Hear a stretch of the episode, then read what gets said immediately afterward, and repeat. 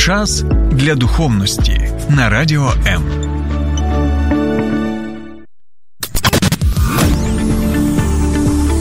Біблія під іншим кутом. Програма «Сторінками Біблії» з пастором Сергієм Наколом. Доброго дня, друзі. Фух. Знаєте, я досі під враженням, під негативним враженням від однієї проповіді. Я проповідую вже десятки років і чув багато проповідей. Є проповіді, які мене дійсно вражають до глибини мого серця. З одного боку, позитивно вражають і змінюють мене, бо це є дієве Боже Слово в житті конкретної людини, або групи людей, або навіть нації. Але в той же час є приклади, проповіді, які мене вражають негативно. Так ось вчора була саме така проповідь. Я не знаю, чи чули ви цю проповідь, але я її е, вимушений був вислухати, так? Бо мені дійсно було цікаво почути цю людину. І мова йде про патріарха Кирила. Доволі, як вважають, впливову людину, посадову особу в державі-агресорці. І ось патріарх Кирил, він, ну, як і потрібно, в неділю, в день Воскресіння Господа Ісуса Христа проповідував.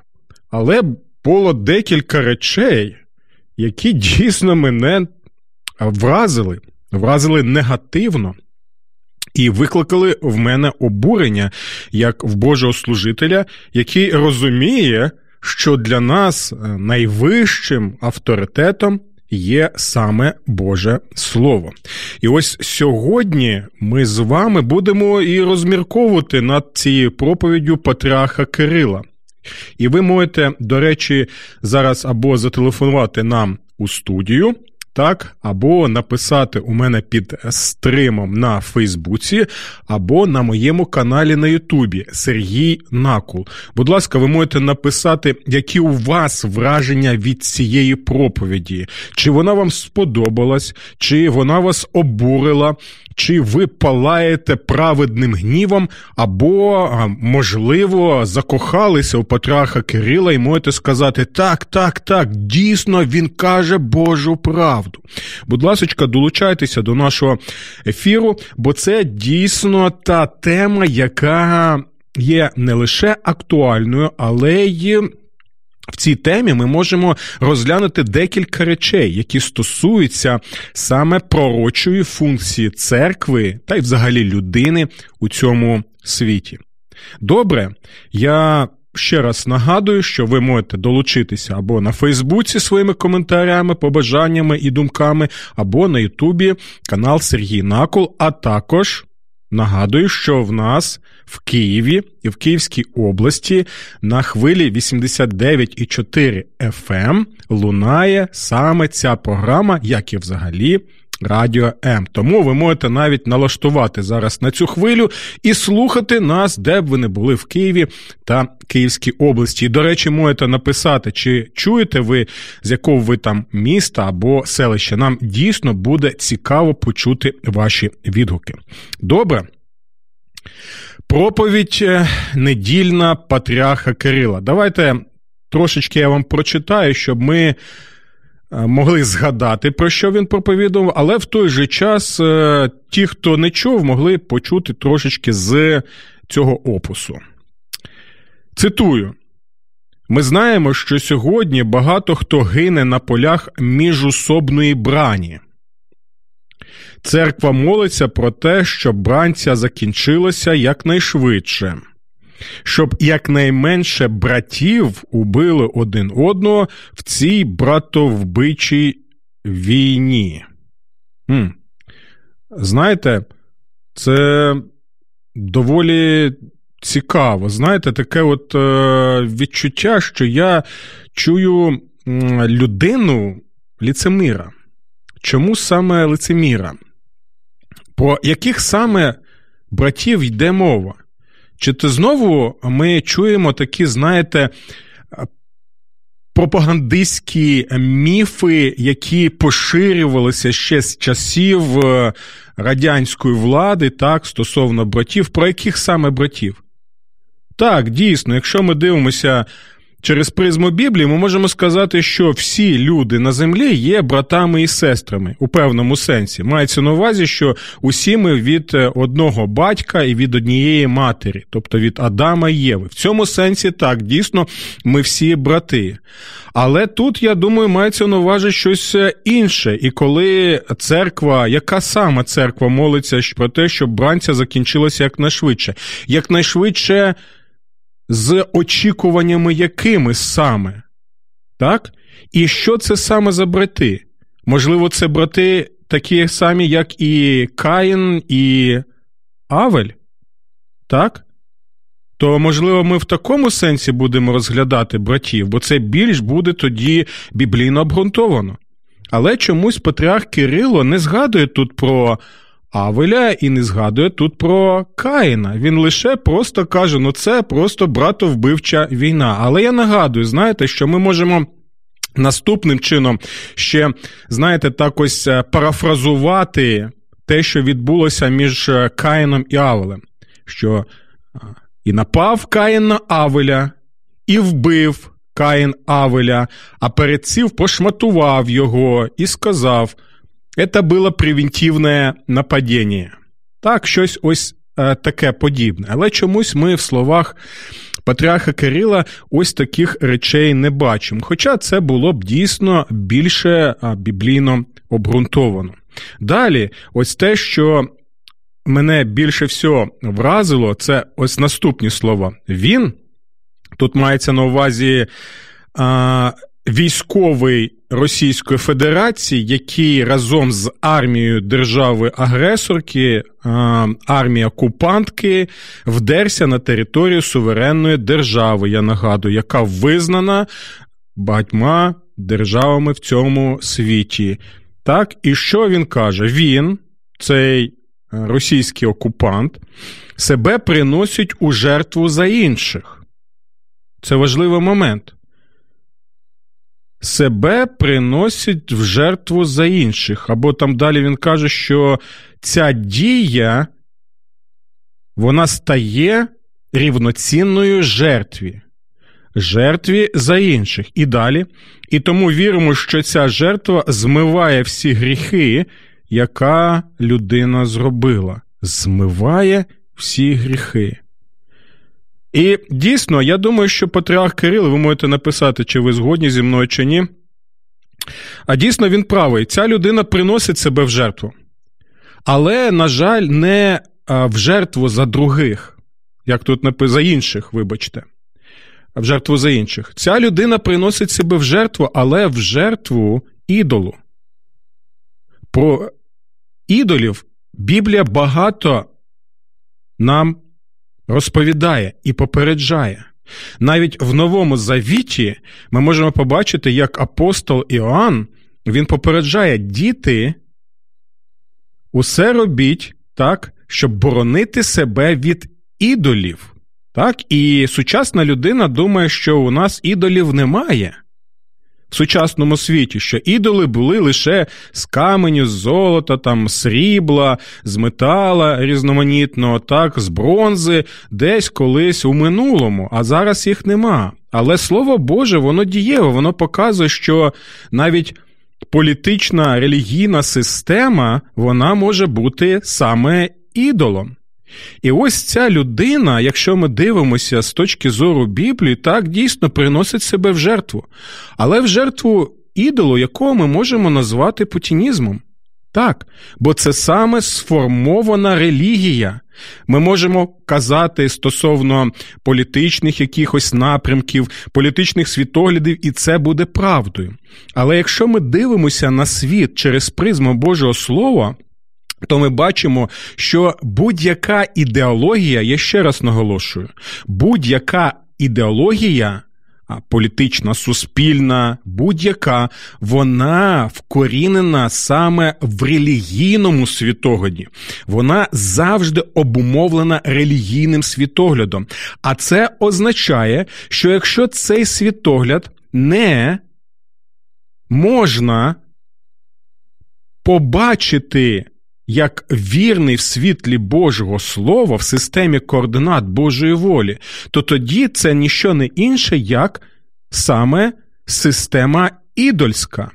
І тому, якщо ця система, вона домінує в окремій державі або в групі держав, якщо в центрі цієї системи ідола є особистість, є правитель, який...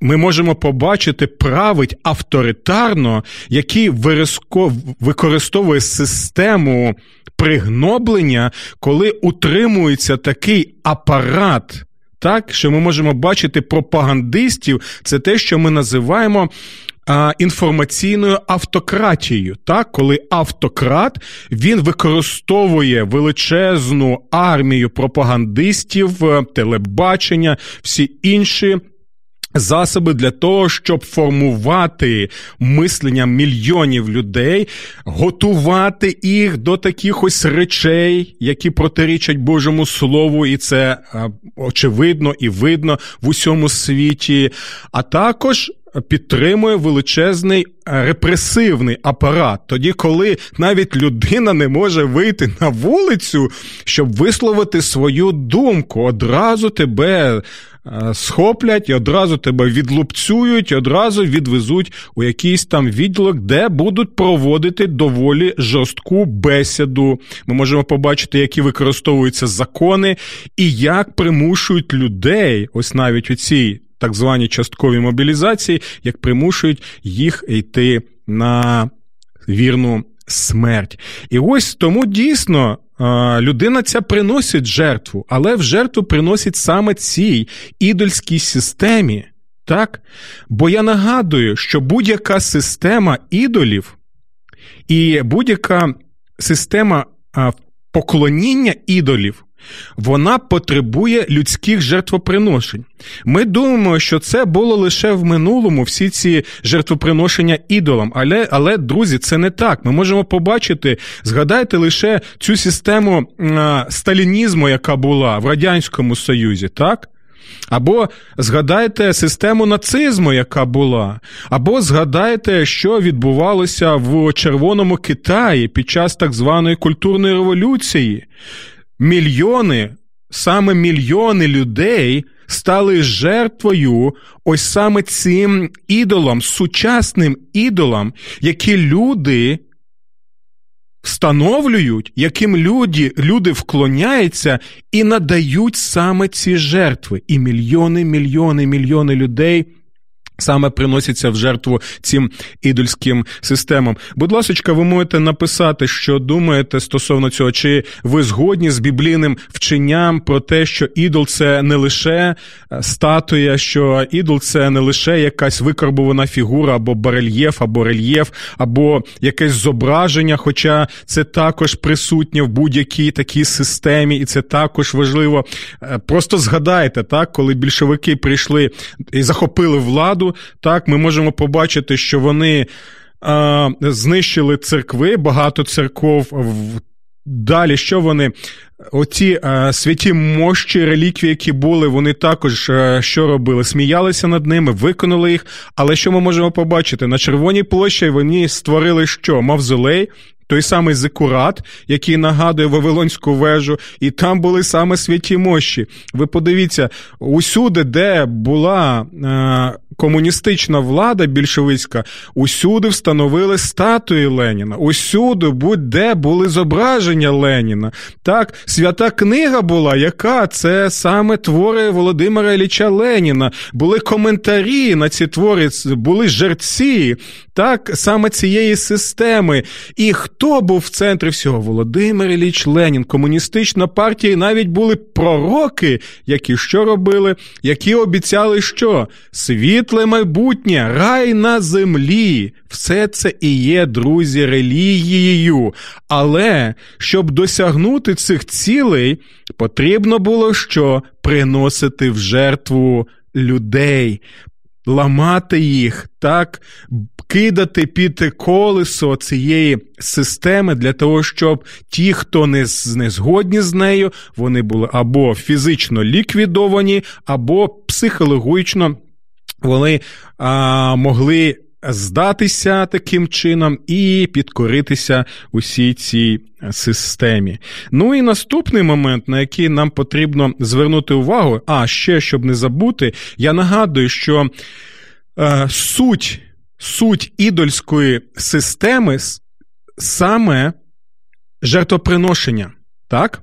Це важливий момент, бо це кровожерлива система, вона потребує завжди цих жертв, про що і попереджає Біблія. В той же час біблійний Бог – це Бог, і послухайте мене уважно, що важливий момент. Біблійний Бог не потребує людських жертвоприношень. Він показав це чудово ще нашому праотцеві Авраамові, коли сказав: «Ні, мені не потрібно в жертву приносити свого сина». Так? І це був той акт, то була то дія в тому світі ще, який чудово знався і розумівся, як приносити в жертву навіть своїх найближчих людей, родичів, щоб лише задовольнити потреби божеств ідольських. Бог каже: «Ні, мені не потрібні жертви». І знаєте, що найцінніше і найважливіше? Біблійний Бог не потребує людських жертвоприношень. Він сам став людиною. Він сам приніс себе в жертву на Голгофському хресті за гріхи людей, щоб кожен, хто вірив в нього, не загинув, але мав життя вічне.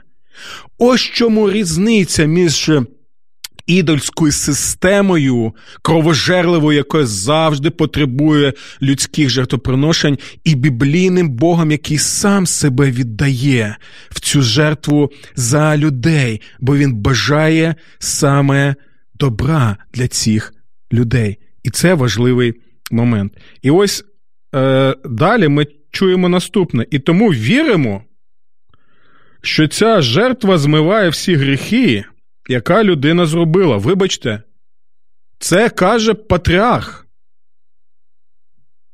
А людина, яка повинна знати Боже Слово. Так? Але де саме в Божому Слові, ось, будь ласочка, тому наша програма, її назва е, «Сторінками Біблії». Де саме в Біблії ми можемо побачити, щоб людина, яка помирає на війні, вона таким чином змиває всі гріхи? Знаєте, це не біблійна концепція. Біблія конкретно показує, що сама людина не може змити гріхи ні свої, своїми діями, ні інших людей. В цьому сутність Біблії від буття до об'явлення. Бо якщо можливо було змити свої гріхи, то навіщо тоді приходив Господь і Спаситель Ісус Христос і помирав такою смертю на хресті? Чи патріарх Кирило не знає цих основ, біблійних основ? Можливо, він якось пояснить ці речі? Яким саме чином, особливо коли людина підкоряється ось таким наказам, стає окупантом, який приходить на чужу землю, до сусіда, до хати, вбиває у сусіда, поплюжить усе, знищує усе. Це біблійний наказ? Це ми в Біблії таке бачимо? І за такі речі людина ще отримає очищення від своїх гріхів? Покажіть, будь ласка, де в Біблії саме це, якщо кров Ісуса Христа омиває нас від усякого гріха. Але коли саме вона омиває нас від всякого гріха? Коли ми слухаємося Ісуса, Коли ми слухаємося не Патріарха Кирила, а коли ми слухаємося саме Бога і Боже Слово, і зосереджуємо свою увагу на Ісуса Христа, а не на ідольські системи, які можуть використовувати релігію, представників релігії для того, щоб вони служили саме його цілям і були невід'ємною частиною ось цього пропагандистського апарату, яка може використовувати людина і всі ті посіпаки, які оточують його і які пов'язані з ним органічно. Про це багато ми можемо прочитати в Божому Слові, в пророчих книгах особливо, так? І також в таких книгах історичних, як Перша і Друга Самуїлова, Перша та Друга книга царів. Ми ще звернемо на це увагу. Але я бачу, що в нас є коментар. Добре, навіть декілька у нас коментарів є. У нас Марія Теплова. Вітаємо вас, Марія. Пише, э, так, я прочитаю мовою оригиналу. Можно верить в отсутствие веры, можно делать и отсутствие дела. Нищие молятся, молятся на то, что их нищета гарантирована здесь. Можно играть про себя на трубе, но как не играй, все играешь отбой. Если есть... Если есть те, хто приходить тебе, знайдуться те, хто прийде за тобою. Як я розумію, Марія, це цитата, так, з якоїсь пісні, можливо, або з якогось вірша. Ви можете написати, так, що це означає. І далі бачу, мабуть, пояснення від Марії. Пан Гундяєв вириває з контексту, що любов покриває багато гріхів. І Івана п'ятнадцять тринадцять. Дякую, Марія. Ви можете ще написати більше, яким саме чином він вириває з контексту, що любов покриває багато гріхів. І це буде також дійсно цікаво, хоча я з вами згодний, що дійсно ось в чому проблема є. Знаєте, в системі, в системі, коли людина не знає своїх конституційних прав, а це стосується України, до речі, бо у нас також є багато таких речей, коли люди, які захопили владу, використовують її для своїх цілей, для свого гаманця, для своїх родичів, так, що роблять? Вони використовують закони і незнання конституційних прав звичайної пересічної людини для того, щоб і далі ось таким ось чином панувати і дурити простих людей. Тому важливо в нашій нашій соціальній політичній системі, щоб люди дійсно знали чудово свої права, хоча б знали Конституцію, так? Менше дивилися ось, наприклад, серіалів, так? Менше дивилися ось тих всіх програм, якими забивають голову людям, а більше все ж таки могли читати. Це якщо навіть один розділ читати в день, або навіть один розділ Конституції читати на тиждень і розмірковувати, то який буде результат? Чому я згадав про Конституцію, незнання Конституції? Бо те саме стосується і Біблії. Якщо ви не знаєте Біблії, якщо ви не знаєте, не вивчаєте Біблію, то, звичайно, вас також можна дурити. І людина, яка себе позиціонує, так, таким чином, як авторитет, дійсно люди будуть слухати її, бо е, чує, що використовують якісь там тексти з Біблії, о, значить, це так і є. Але коли ми подивимося в контекст, то розуміємо, що дійсно, як Марія пише, що це е, вирвано з контексту.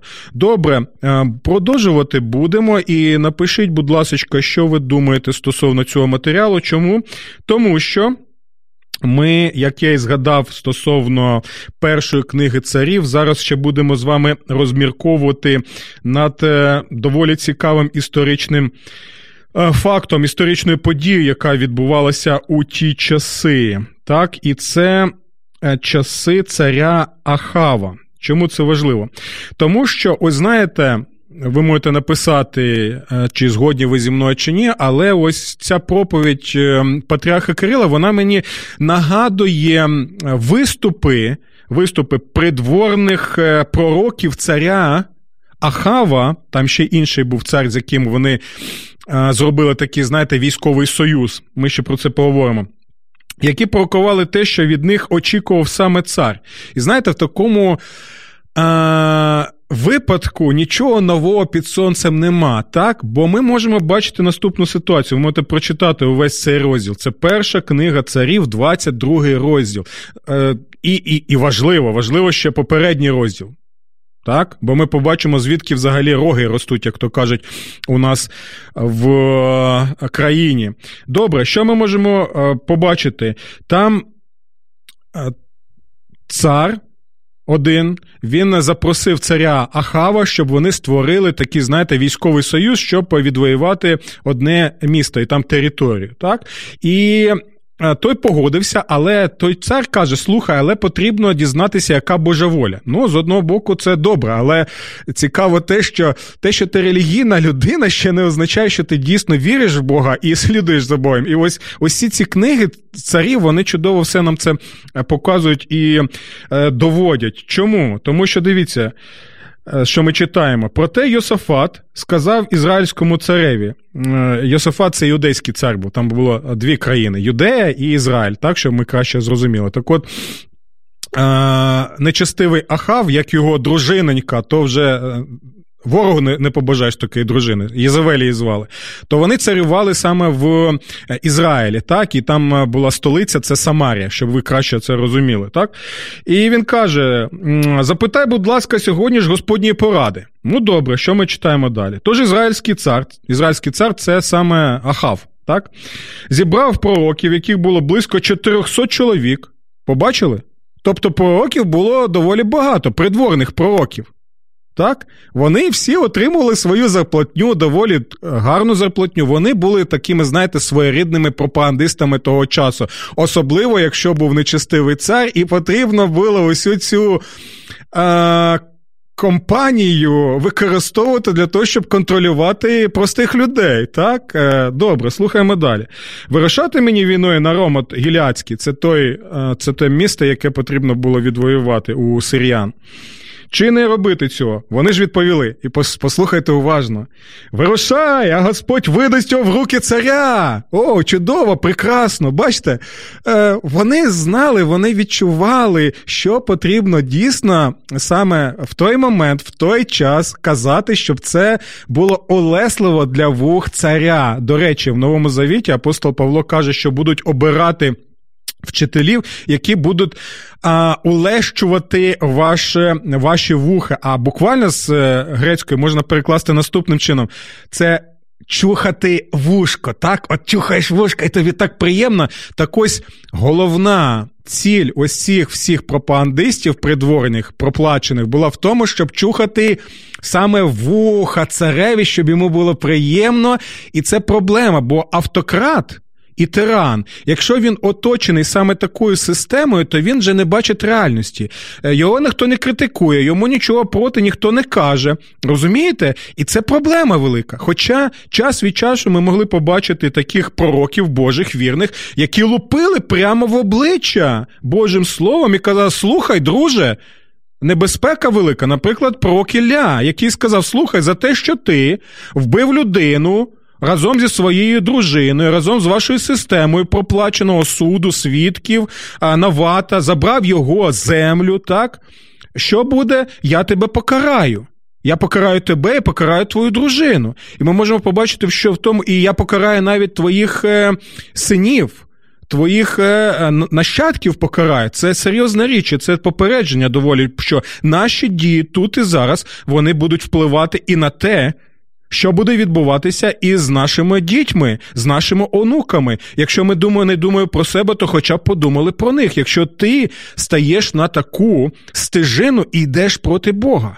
Але тут ми можемо побачити інше, що Господь видасть в руки царя, улещують царя і каже те, що йому потрібно. І тут вже мова не йде про істину, про правду Божу. Мова йде лише про те, щоб Той, те замовлення, яке є від царя, воно було виконано, тому що ти отримуєш ще більше грошенят. Можеш ще одну віллу або дві вілли придбати, там, а може навіть там в іншій країні придбати, як пропагандисти це роблять. Так? Це, ну, це добре попередження і зараз. Але слухайте, пам'ятаєте, я вам вже згадав стосовно м- пророка Іллю. А ось тут ще один був Ілля. Слава Богу, що це він не один, і будемо молитися, очікувати, що Бог буде давати таких пророків і в нас в країні, які могли б і владі, і людям пересічним громадянам показувати на наші гріхи, щоб ми могли звертатися до Бога, так і в державі-агресорці. Слухайте уважно. Однак Йосафат запитав, чи немає в тебе когось із Господні проків, аби могли запитати і ого? Тобто Йосафат щось, знаєте, там е- відчував, щось тут не те, бо він теж був царем і знав, як це все працює, так? Але був, мабуть, більш обережний, ніж Ахав. А далі слухайте. А цар Ахав відповів Йосафату, є один такий, через якого можна запитати Господа, але я його ненавиджу. Так, в оригіналі на євриті саме так написано. Я його ненавиджу. Чому Ахав нечестивий зі своєю дружинонькою Ізавелю ненавидів саме цього пророка? Звуть його, до речі, Міхей. Знаєте чому? А тому, що ми можемо побачити далі чому. Бо Міхей, коли його закликали, каже наступне. Живий Господь, почули? Для нього Бог – реальність. Він усвідомлює, що Бог живий тут і зараз, і йому потрібно буде відповідати за кожне слово, яке він зараз пророкує. І ось Міхей, вірний істинний Божий пророк, як і пророк Ілля до нього. Живий Господь. Я провіщатиму лише те, що скаже мені Господь. Почули? Ось це і є пророча функція церкви. Розумієте? Ось це і є суть усього цього розділу і Біблії, і всіх тих людей, які кажуть, що вони вірять в Бога. Особливо в такі темні часи, які ми з вами, які тоді ще там відбувалося. Перше, живий Господь, бо Господь Ісус Христос не мертвий, а живий, Він воскреслий, Він зараз царює. І пророчий псалом каже, який ми вивчали, що Він ненавидить беззаконня, і Він любить правду, пам'ятаємо про це. І той, хто з Господом Ісусом Христом буде ненавидіти беззаконня, і буде любити правду, і буде казати про це. Живий Господь. І я буду провіщатиму, тому що він живий, а не мертвий, тому що смерть, сатана, диявол, вся ця система імперська пригноблення і всіх гнобителів не має над ним влагу, влади, тому я провіщатиму лише те, що скаже мені Господь. Розумієте? І ось Михей попереджає, так? Ми не будемо зараз все це розглядати, от, що, бо у нас нема часу, на жаль, і я вам рекомендую прочитати двадцять перший двадцять другий розділ, щоб краще це зрозуміти. Так, але ми бачимо, що він попередив царя, що ні, не буде в тебе перемоги, ні. Ти будеш, ти будеш, як би ти не бажав того, яким би ти хитро мудрим не був, яким б ти не використовував різноманітні маніпуляції, ти не отримаєш, не одержиш перемогу. Чому? Тому що до нього ще пророк Ілля казав наступно. Слухайте. Тож перекажи йому слова Господа, каже пророк Ілля в попередньому розділі. Неже ти вбив людини задля того, щоб заволодіти її майном? Почули? Невже ти вбив людину, щоб заволодіти її майном? Іншими словами можна сказати, невже ти вбиваєш зараз українців, щоб заволодіти їх територіями? Невже це ти робиш і тебе зараз підтримують усі ці пропагандисти-пророки? Ти хоч розумієш, що ти робиш? Ти вбиваєш там Ахав і його дружина разом з системою проплаченою, вони вбили цього Навата, щоб забрати його приватну власність. Тут ми бачимо тепер, що це саме відбувається, коли заходить на територію, використовує пропаганду, брехню відверто використовує, насилля використовує, використовує людей, які дійсно вже оброблені пропагандою. І Господь і зараз звертається, бо Боже Слово, я пам'ятаєте завжди, воно живе і дієве, завжди живе дієве. І зараз він каже, невже ти вбив людину задля того, щоб заволодіти її майном? Невже ти вбиваєш українців, щоб заволодіти їх територією? Далі передаємо вирок, бо живий Господь, як ми прочитали, який оголосив Господь на тому місці, де пси лизали Навотову кров. Тобто ви зробили так, щоб Навот був знищений. несправедливо знищений. Так ось на тому місці, де пси лизали Навотову кров, там пси так само лизатимуть твою власну кров. Ахав же відповів Іллі пророку: «Ти таки мене знайшов, мій ворог!» Почули? Якщо ви будете Боже Слово звіщати, ви будете ворогом цій системі. Так? Але ви будете другом Бога. І ось тут потрібно усвідомити, що для мене найважливіше – бути ворогом цієї безбожної системи чи бути другом і навіть сином, донькою Небесного Царя в Ісусі Христі. Знаєте, щось таке відбувалося і в часи нацистського режиму. Я згадую лише одного з пасторів, це був Дітріх Бонхофер. Ви можете прочитати про нього, до речі, є чудова книга, українською вона перекладена, так, про Дітриха Бонхофера, праведника, і також видавництво «Дух і літера» навіть опублікувало його листи з ув'язнення, так, і ось Дітріх Бонхофер, він був страчений у сорок п'ятому році, трошечки ще залишалося до визволення, так, союзними військами, але, на жаль, його стратили. От, і стратили за те, що він приймав участь у, е, участь у змові проти Гітлера. Так? І от я пам'ятаю, як він в тридцять третьому році ще писав наступні слова, що наша, наша ціль не лише перев'язувати рани жертвам, які попали під, під колесо несправедливості, а також встромляти палицю в це колесо.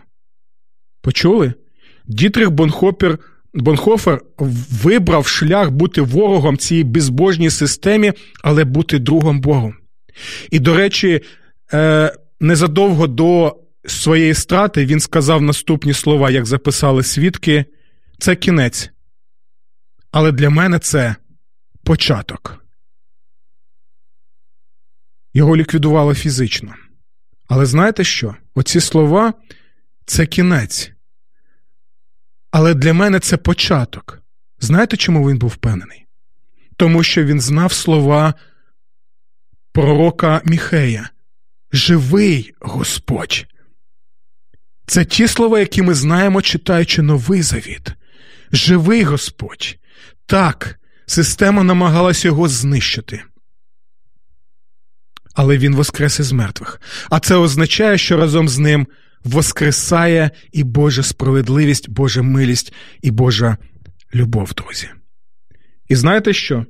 Далі, якщо ви прочитаєте, ви побачите, який кінець Ахава і кожного Ахава минулого і сучасності. Ахав перевдягнувся, щоб ніхто не міг зрозуміти на полі бою, що він є царем самарійським. Так, і він думав, що таким чином обдурить людей. Навіть перевдягнув в іншу людину, щоб привернути увагу представників е- ворожої армії. І знаєте, що трапилося? Він думав, що він хитромудрий. Він думав, що він навіть не хитромудрий, там інше є у нас в народі слово, не буду його зараз використовувати, але згадайте його. І думав, що він що, може маніпулювати і обдурити навіть Бога? Та ви думаєте, що ви Бога обдурите? Це яким потрібно, потрібно бути, вже я не знаю, інтоксикованим брехнею. А про це теж ви прочитаєте у цьому розділі, бо Бог каже, коли людина стає на такий шлях, то я зроблю так, що він буде знаходитися у полоні духів брехні, так, що вже вирок буде остаточним. І це страшно, друзі. Боже Слово попереджає, не треба, не треба доходити до такого стану. У нас вже мало часу, е, на жаль, але я хочу сказати, що слухайте уважно, що трапилося. Але в той час якийсь воїн натягнув лук, взагалі він не знав нічого про Ахава, де він там знаходиться, і випустив стрілу навмання, почули? Навмання.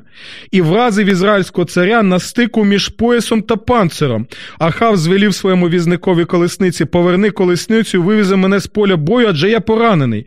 Оскільки ж битва ставала дедалі запеклішою, то цар, стікаючи кров'ю, змушений був стояти на колісниці в бою проти сирівців до самого вечора. А ввечері він помер. Він був на колесниці. Це була найбільш потужна зброя того часу. Тобто тут іронія є. Навіть колесниця, навіть бронік, навіть ось ці маніпуляції і брехня не змогли нічого зробити, щоб Божий суд міг покарати цю людину таким чином. І Боже попередження, воно справдилося. Добре, а тут Марія ще пише у нас декілька речей. Я не знаю, чи є у нас декілька хвилин ще нашої технічної команди. Добре, дякую. Марія, прочитаємо. Сьогодні ви активні. Я бачу, що ви вперше слухаєте цю програму, так? Наскільки я зрозумів, ви ви про це писали. Зараз я вже не бачу чомусь цей коментар. Ага. Добре. А для тих, хто вириває біблійні тексти з контексту і використовує їх для заохочення зла, гарним уроком буде доля Єзавеля, яку подерли собаки, або Ірода, якого пожерли черви. Слухайте, Марія, я з вами згодний. Ви кажете те, що Боже Слово попереджає, так? А у Дітриха Бонхофера є геніальна теорія тупості, згідно з якою внутрішнє звільнення може статися лише після зовнішнього визволення. Дякую, так, я згадав це. Ці його слова, і ви можете просто вже нашим глядачам і слухачам написати, що саме він мав на увазі, бо у нас, на жаль, часу нема. Тому, друзі, я думаю, що а, ми будемо згадувати ось такі... Ось такі тексти Біблії, які живі і дієві, які нас попереджають про те, що можете, може трапитися. Але пам'ятайте, знову і знову пам'ятайте, що і в ці буремні е, часи так само звучать і слова надії. Саме слова надії. Послухайте їх уважно наприкінці. Ось яким чином Бог полюбив цей світ. Він віддав сина свого, однонародженого, щоб кожен, хто вірує в нього, не загинув, але мав життя вічне. Божих вам благословень і до наступних зустрічей. Сподобався ефір? Є запитання або заперечення? Пиши радіо ем крапка ю а